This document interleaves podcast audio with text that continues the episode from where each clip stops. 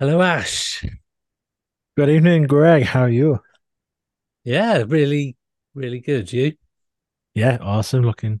So as this is being released, we will actually be live together doing an investigation at a location, um, kind of in the middle of us both.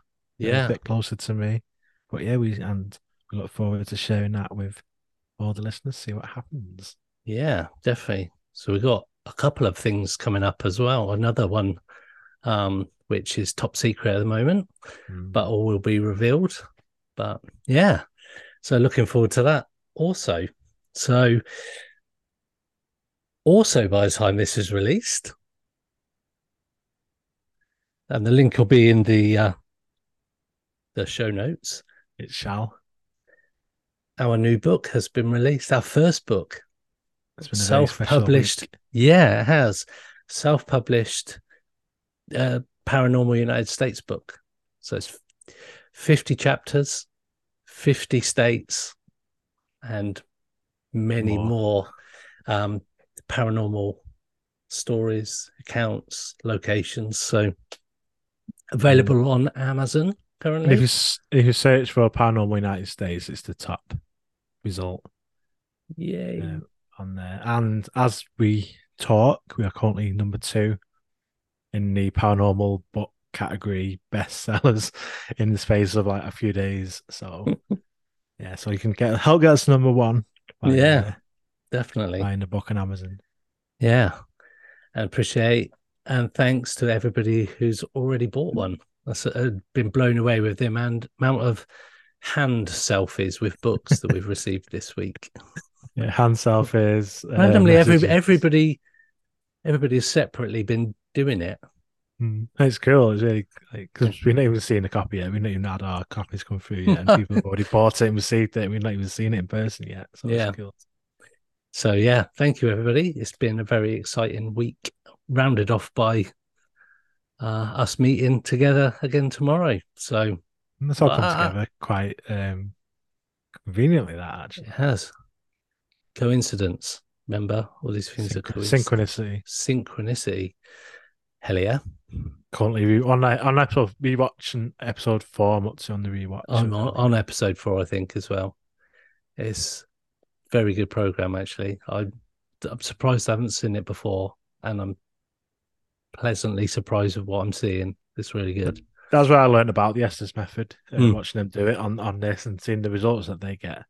Yeah, Uh, in that- insane. I think it's episode three, isn't it? When that's Yeah, they're sat on the, the the Estes porch method. doing it all. Yeah. Yeah. some really wild stuff there. Yeah, so Estes method is a really cool, cool method of experimentation. So I can't wait to. I might be doing it right now as listening to this. I might be there with the headphones on, communicating with the unknown.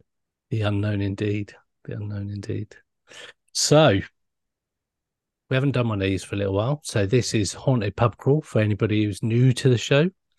Um, and every week or so, we will certainly every episode, we will take a jaunt around the country where we visit local pubs, um, hotels sometimes, um, that have got a bar where there's a haunted experience, accounts, strange goings on. So we we started up in Scotland and we're making our way down. We're we've been uh, Newcastle, loads of other places that I can't even remember off the top of my head. Aberdeen. We've been all around Scotland, down into the north of England, and we're we're slowly making our way down. Um, yeah, so we're here. We are. So the first one I'll be talking about is this is a very interesting one. It's called the Busby Stoop Inn. And I love some of the weird names pubs have. yeah, yeah, and you wait till you find out why it's called that and what it all is because I saw it and it was like, oh my god, I need to I need to talk about that. And Cool. let me show you a picture of the outside of the pub. It's it's a pretty standard um haunted pub. Um the Busby Stoop Inn, as you can see here, Nice. you may notice something though. It's not called the Busby Stoop Inn It looks anymore. like a, an Indian. It's an. Indian restaurant now called uh, the Jaipur Spice. It went from being a pub to sort of like a residential home, and now it's into an Indian restaurant. So, and as with a lot of these places, they do sort of change hands, change sort of commercial use as well. Hmm.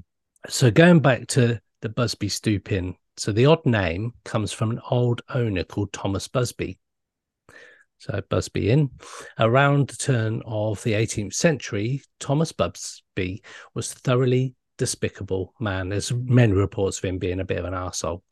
Um, in and around the North Yorkshire's village that he called home and just outside Northallerton, uh, he was quite a notorious individual. Anyone who dared to stand up to him would find a ruthless and often brutal nemesis. He was basically an arsehole. Busby was a petty thief and a perpetual barfly. So he did enjoy a drink. Obviously, he bought the pub as well. Mm-hmm. Um, mm-hmm. in his favorite pub, he had a favorite chair, and it was a basic standard bar chair that nobody dared to use. But there was one man, according to legend, that did precisely mm-hmm. that. A guy called Daniel Auty was a local forger who had more than a natural talent for his nefarious activities. He was Busby's father in law, so there was a, a, family connection there. Uh, he purchased a local farm called Danotty Hall, and basically, he was a counterfeiter and he was counterfeiting coins back in the day. So he bought this farm uh, and it gave him more room to increase his counterfeiting.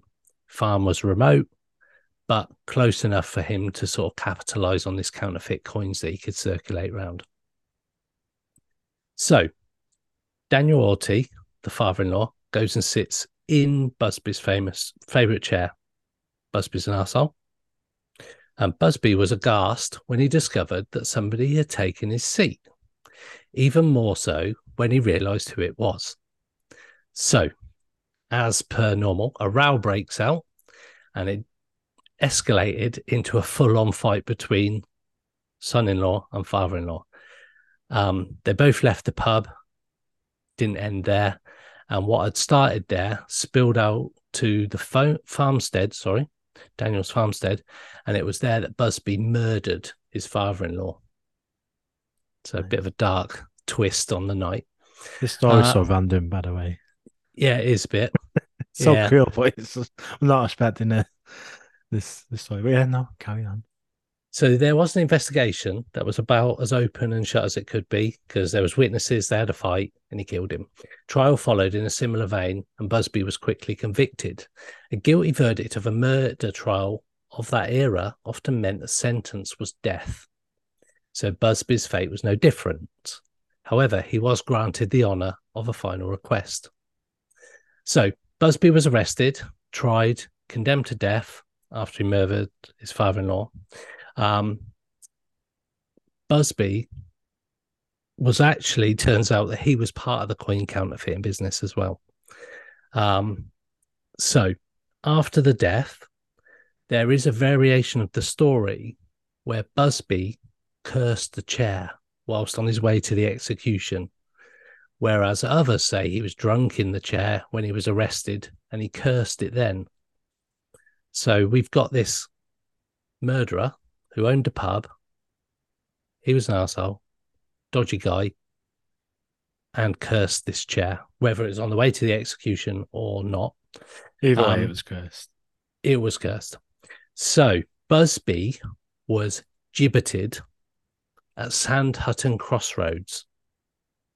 So gibbet is an instrument of public execution, which is like guillotine, executioner's block, impalement stake, hanging gallows, or related scaffold. Gibbeting is the use of a gallows type structure from which the dead or dying bodies of criminals were hanged on public display to deter other existing or potential criminals. Awesome. Occasionally, the gibbet was used as a method of execution, with the criminal being left to die of exposure, thirst, and or starvation. So you can imagine the gallows. It looked like a gallows, basically. And the practice of placing a criminal on display within a gibbet is also called hanging in chains. so not not the most pleasant, pleasant way. Yeah, and the site of the execution was opposite the pub. so, of course, of course. Um, there's a crossroads there, opposite the pub, which is now a roundabout, and that's also said to be haunted by Busby's ghost. So it's a bit of a crazy place. He decided not to to move on and decided haunted to stay roundabout. There. That's a... haunted roundabout. Yeah, we've done haunted So, roads. Never done. A, we have done haunted roads. roundabout. Yeah. There's no strange coincidence that the ghost of this pub is Thomas Busby, they believe. He also haunts the area where he was hanged over the road. There was a chair in the pub that Thomas cursed, as I mentioned before. Um, he said that anyone who shall sit in the chair shall face a horrible and sudden death, just like he was due to.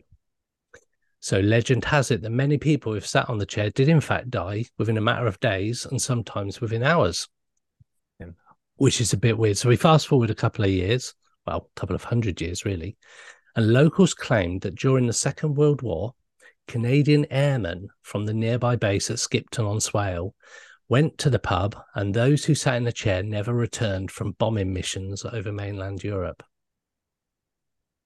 Which I don't think many did anyway, but adds to the legend. And in the 1970s, some fatal accidents were linked to the chair.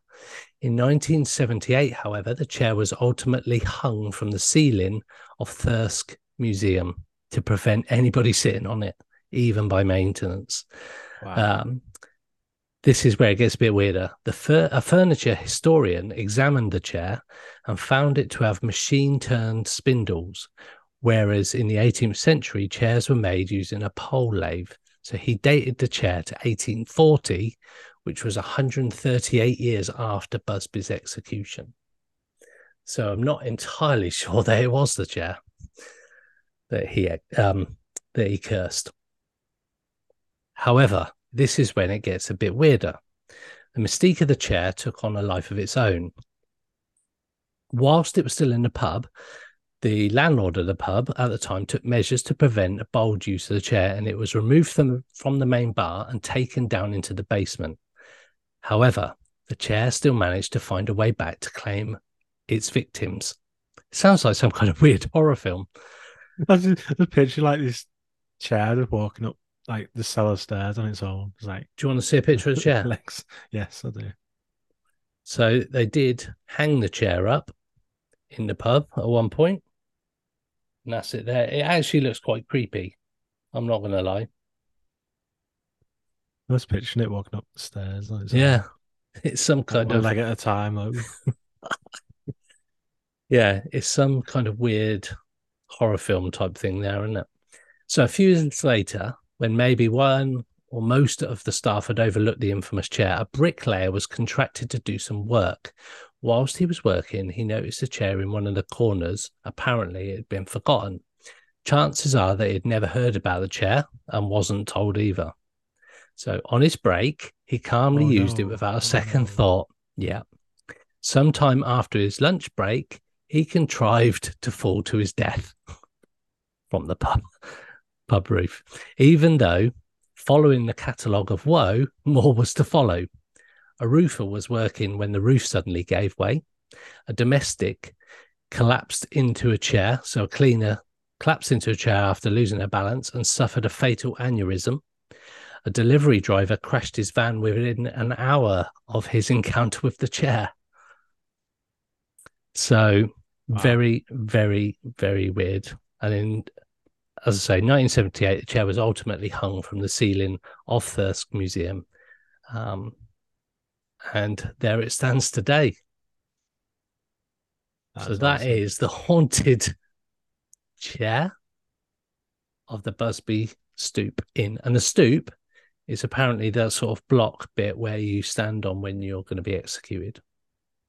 So it's Busby Stoop Inn, it was named as. So yeah, nice interesting pub. Maybe pub after someone being executed. So a bit different having Yeah, a, that, that's a chair this I love that. I love that. that was a good one. Yeah, something a bit different. nice. Well, mine's a little bit different as well. Um, Good. You mentioned about kind of we do mainly pubs. Sometimes pubs get re repurposed into different types of buildings and stuff. Yeah. And what I'm going to talk about, and I will see if you recognize the name. Um, you may not, but if you do, just tell me. So we're going to go to a place called Antwerp Mansion in Rusholme in Manchester. If that rings any bells at all, Should it? possibly. I've got a feeling that I know where this might be going, but no, it, it doesn't ring a bell at the moment. We'll see. We'll see what happens. It's not. So it's, it's not a lodge or anything, is it? No. Okay. So Antwerp Mansion was purposely built as a private residence in 1840, forming part of the Victoria Park Estate, a good, gooted, a gated community for the wealthy Victorian industrialists of Manchester. Built in an early Gothic architectural style, it was just a house, a big mansion, until it changed its use to a private club in 1922 when extensions to the building were added to incorporate a ballroom and a snooker hall. So I managed to get it under the haunted pub umbrella because it, Wow, it was converted into. that's a bit of a tenuous link. There. Yep. However, however, in more recent years, the mansion gained an almost cult status within the music scene as it became a nightclub. And it was a nightclub. Not the hacienda, was it? Um, is it was a nightclub in Manchester until March 2018. Okay. And it, it was known for hosting a wide range of events, including club nights, live music, art exhibitions, and other cultural gatherings. The venue was particularly well known for its vibrant and unique atmosphere, attracting a diverse crowd of locals and visitors over the years. It was especially popular among students and young people due to its lively and inclusive ambience. Since it's been closed, it's been open to paranormal investigation teams Whoa. and the like. So this place is where I went on an Ah, investigation last year. Yes. Yeah, yes, I remember now. Yeah. A lot's happened in the last year, Ash.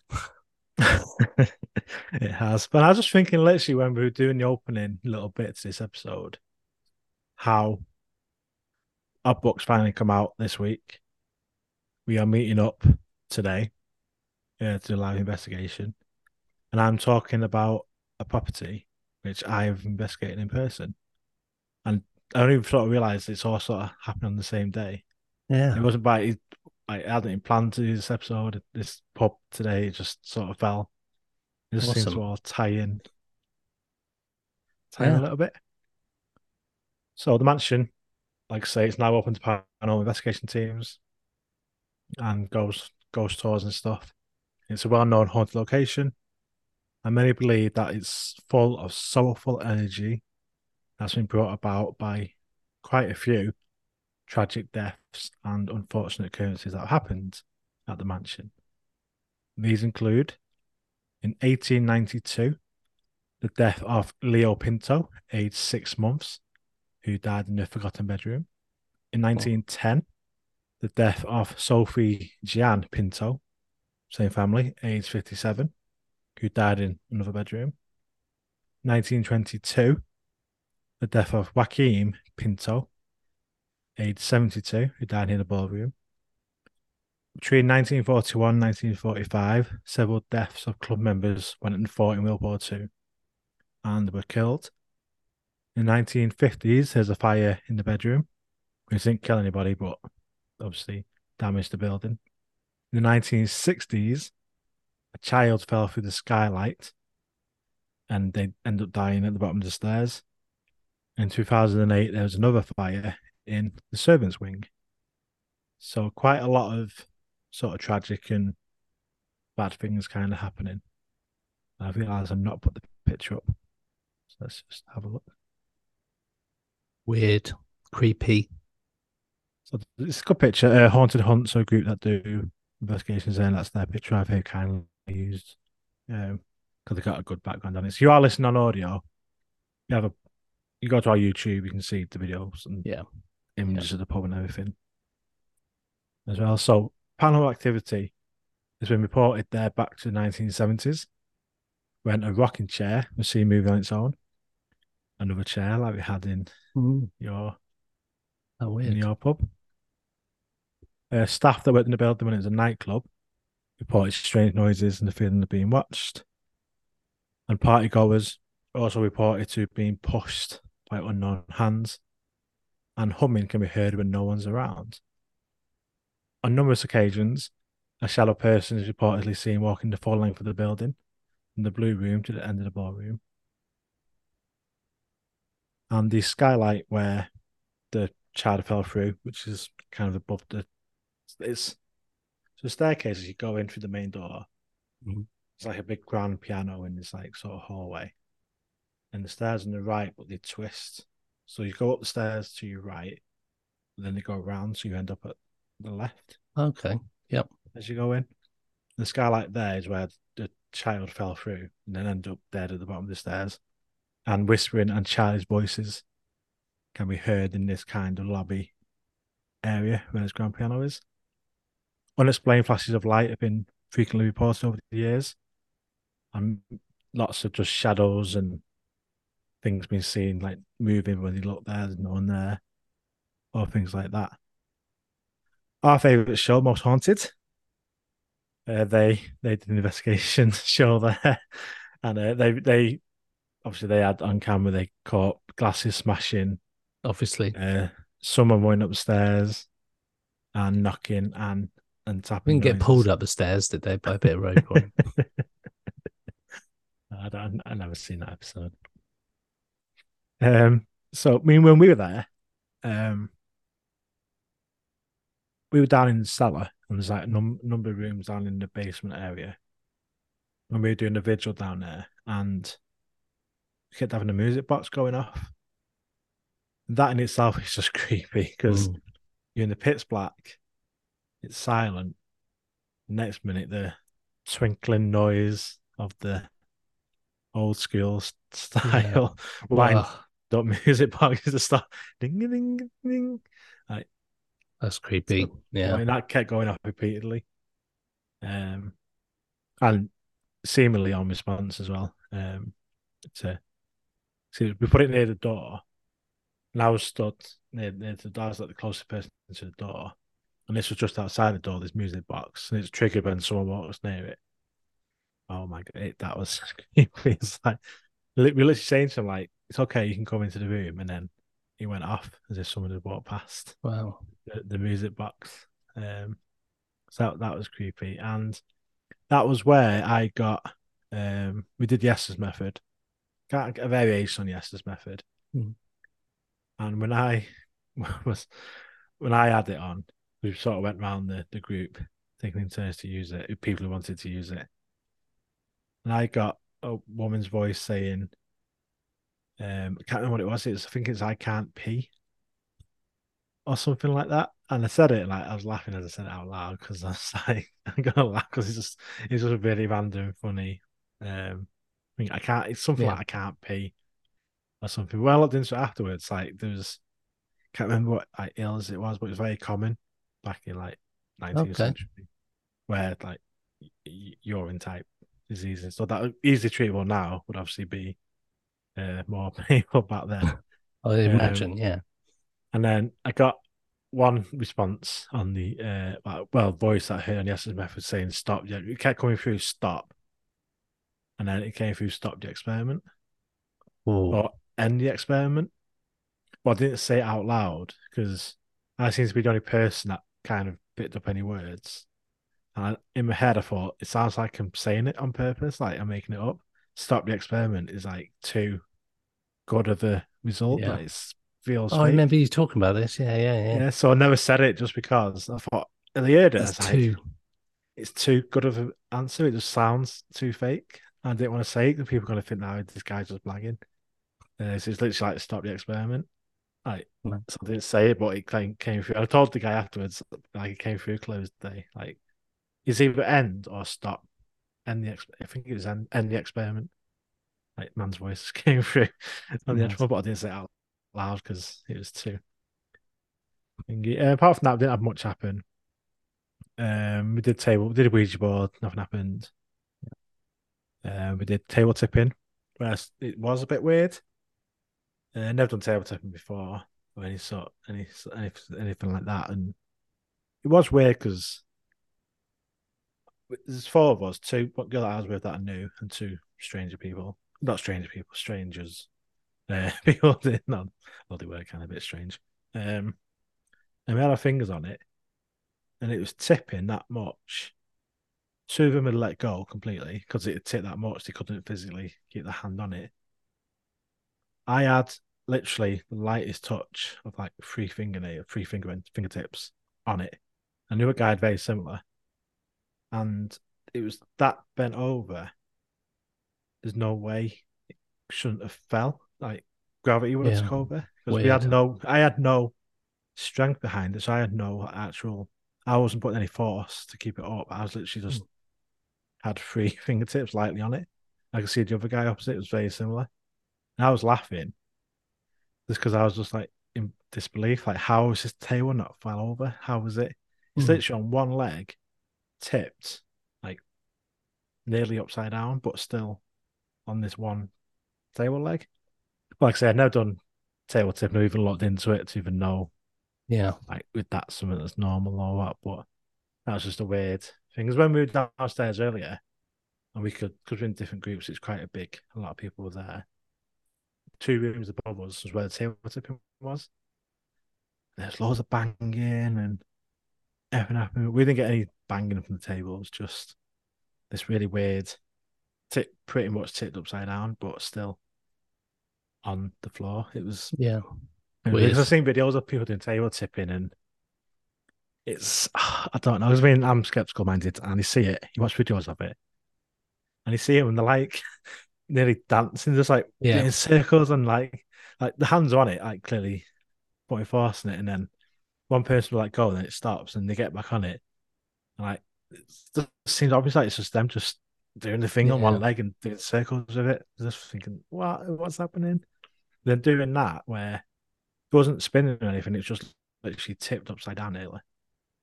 I don't know. It was Yeah. a little Weird. bit weird. That's the thing. Until you do these experiments for yourself Mm. and get a result, it's like everything. Until you're it happens to you, it's very difficult to sometimes believe what appears to be a gravity defying table. Mm. So yeah. I, Interesting. I can't, and like at the time, I thinking back, I can't explain how that table didn't fall over. Like it's just, just weird. But yeah, I thought that's cool. I saw this, I was like, yeah, I'll do because I've been there. Yeah, Um, definitely. and it's got a bit of a thingy uh, storied history. And it was it, it was a nightclub. It was like snooker hall and stuff. So it Yeah. does come under the pub umbrella, even though it was originally a, a mansion for a wealthy family. Uh, during the Industrial Revolution in Manchester. Awesome. Uh, but yeah, no, that was the Antwerp Mansion in Manchester. And that was another episode. So join us again in our next episode where we'll talk about some other pubs on our haunted pub crawl. For sure.